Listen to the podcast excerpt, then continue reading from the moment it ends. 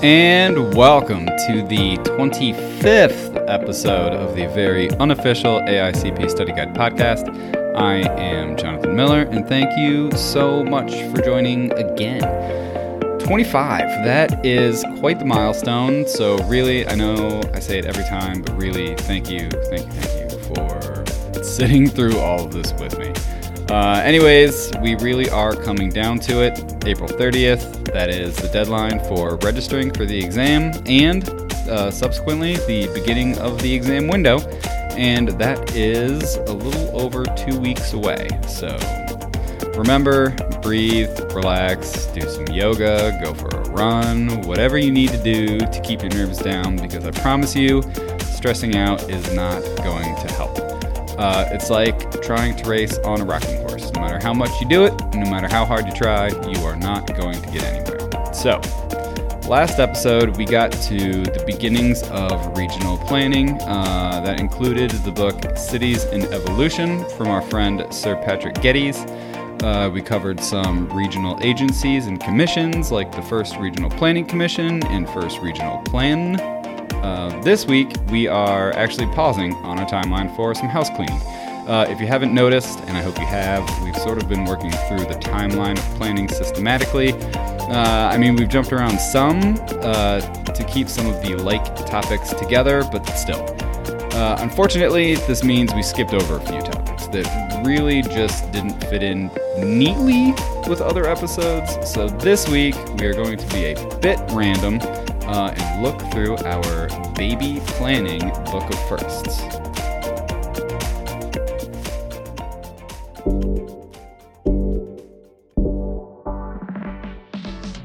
So, our first random, well, first, uh, takes us out to the Steel City, uh, Pittsburgh, in 1907. Uh, but let's sort of let's set the stage first. We never pointed it out specifically, I don't think, uh, maybe a brief note here and there.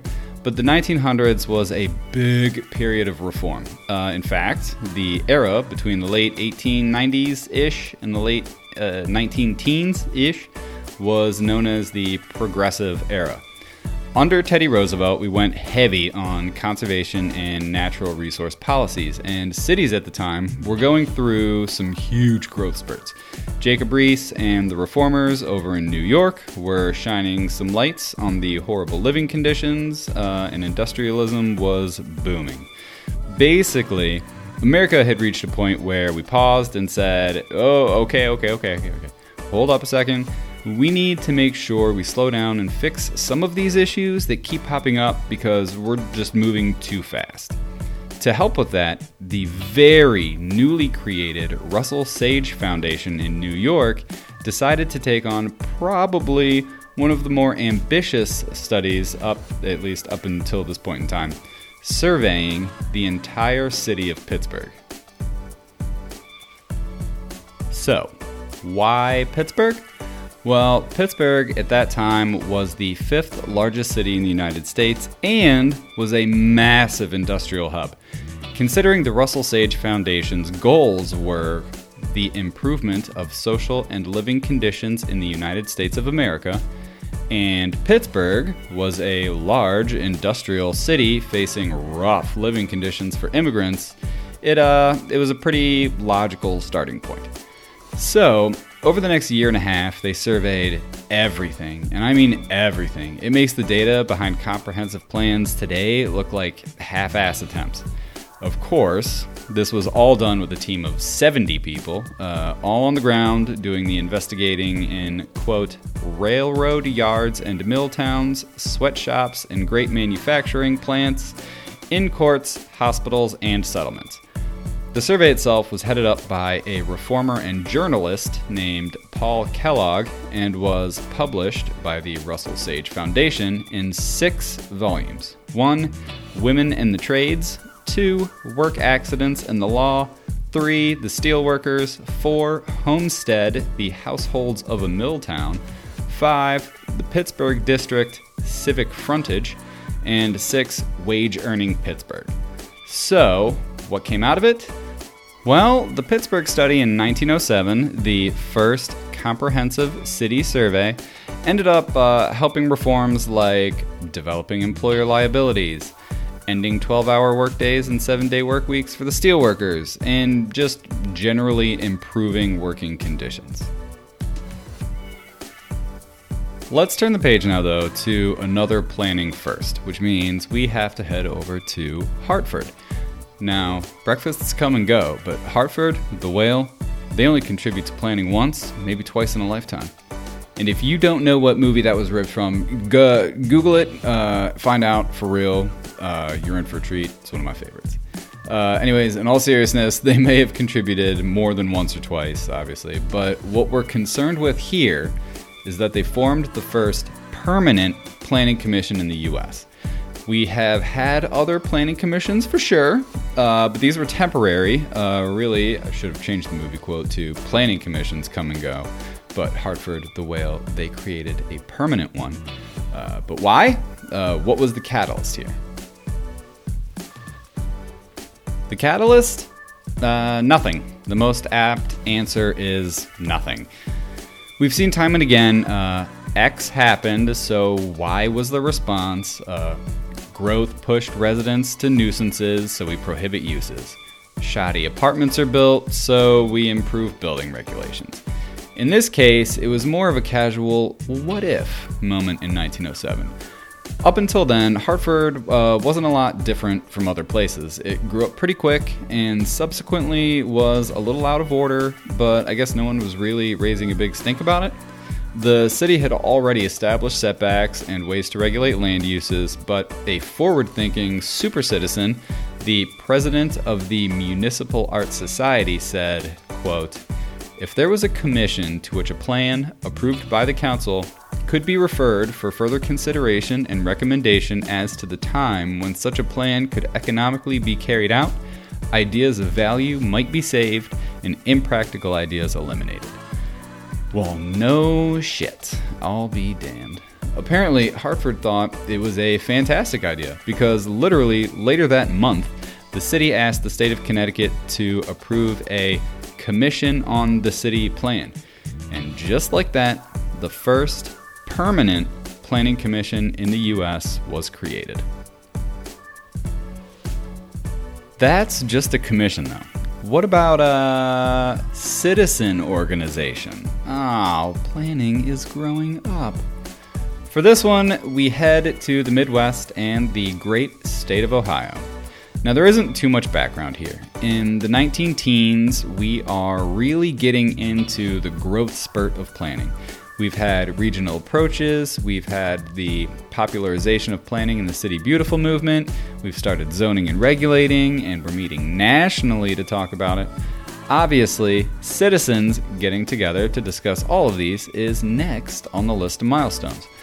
So in 1919, the Ohio State Conference on City Planning was put together for the interchange of ideas upon and to promote the cause of city, town, and regional planning in the state of Ohio. And this conference ended up becoming an organization.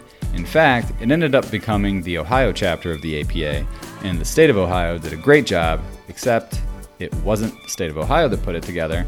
It was actually a politician named Ernest Bohn, a pivotal figure in public housing, and an attorney, Alfred Bettman, and we'll get back to him in a second.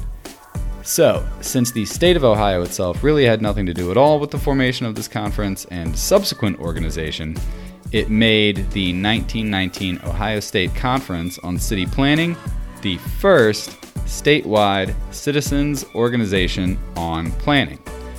But back to Alfred. Not Batman's Alfred, though that would be awesome.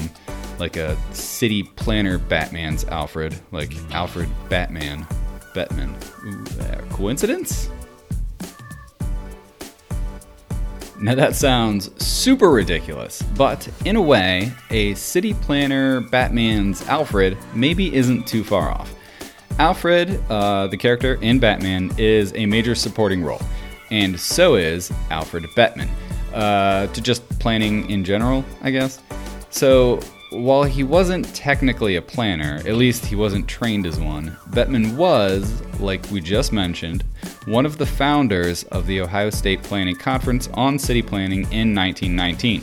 He also successfully won the Euclid v. Ambler case, but that is for another time. And Bettman helped write the Standard State Zoning Enabling Act, but again, that is also for another time. Uh, at least as far as our firsts are concerned, Bettman led the efforts for the first citywide comprehensive plan, the 1925 official plan of the city of Cincinnati. Bettman didn't do it himself, though, obviously. Uh, a planner from Hungary, Ladislas Segoe, and George Ford and Ernest Goodrich, uh, those two were from the first planning consulting firm, which we will talk about uh, in a few episodes when we get to the city efficient movement. Uh, they helped too. Like most comprehensive plans, the goal was long range planning and was broken into two parts, really zoning and capital improvements. Mostly, Bettman's idea here was to prevent corrupt politicians from making civic decisions to benefit themselves or donors or whatnot, which unfortunately is like a lot of them today. So, not a lot of progress there. Uh, in total, there were 18 chapters, uh, not including the forward and appendices, of course. We had community development, building zones, subdivisions and housing, thoroughfares, downtown traffic, transit, rapid transit, railways, apparently very heavy on transportation, waterways and flood control, parks and play fields, schools and play yards, public and semi public buildings and tracts, street structures and appearance, garbage and refuge disposal, financing improvements, administration, comprehensive plan and program, and finally, immediate program to meet deficiencies. Uh, it's probably my favorite. Sounds a lot like some of the stuff we cover in ours, so it seems like the comprehensive plan hasn't evolved too much since 1925. And there you have it, some of baby planning's first steps. First, we reminisced on the first city survey in Pittsburgh, and then we went to Hartford for the first permanent planning commission. Then we looked back fondly on the first citizen planning organization in Ohio that started as a conference in 1919, and we capped it all off with the first comprehensive plan. Well, thanks again, everyone, for joining me. If you have any questions, feel free to reach out to me at the very unofficial AICP guide at gmail.com, and I will do my best to help out if I can. For those who tuned in last week, our question was What three regional authorities came together to create Boston's Metropolitan District Commission? and that would be the Metropolitan Sewerage Board, the Metropolitan Water Board, and the Metropolitan Parks Commission. If you want to play along this week, our question is In what year and where was the first permanent planning commission formed? Anyways, don't forget to subscribe to this podcast on whatever platform you use for podcasts, and feel free to sign up on the show's website so you can follow along with future episodes, help prepare for the exam, and supplement all of your other study regimens. And share this out with any planners you know. Uh, and don't forget to leave a review either.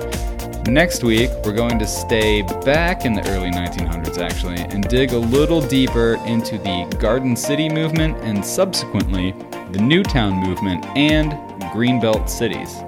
Thanks again, everyone. Till next time.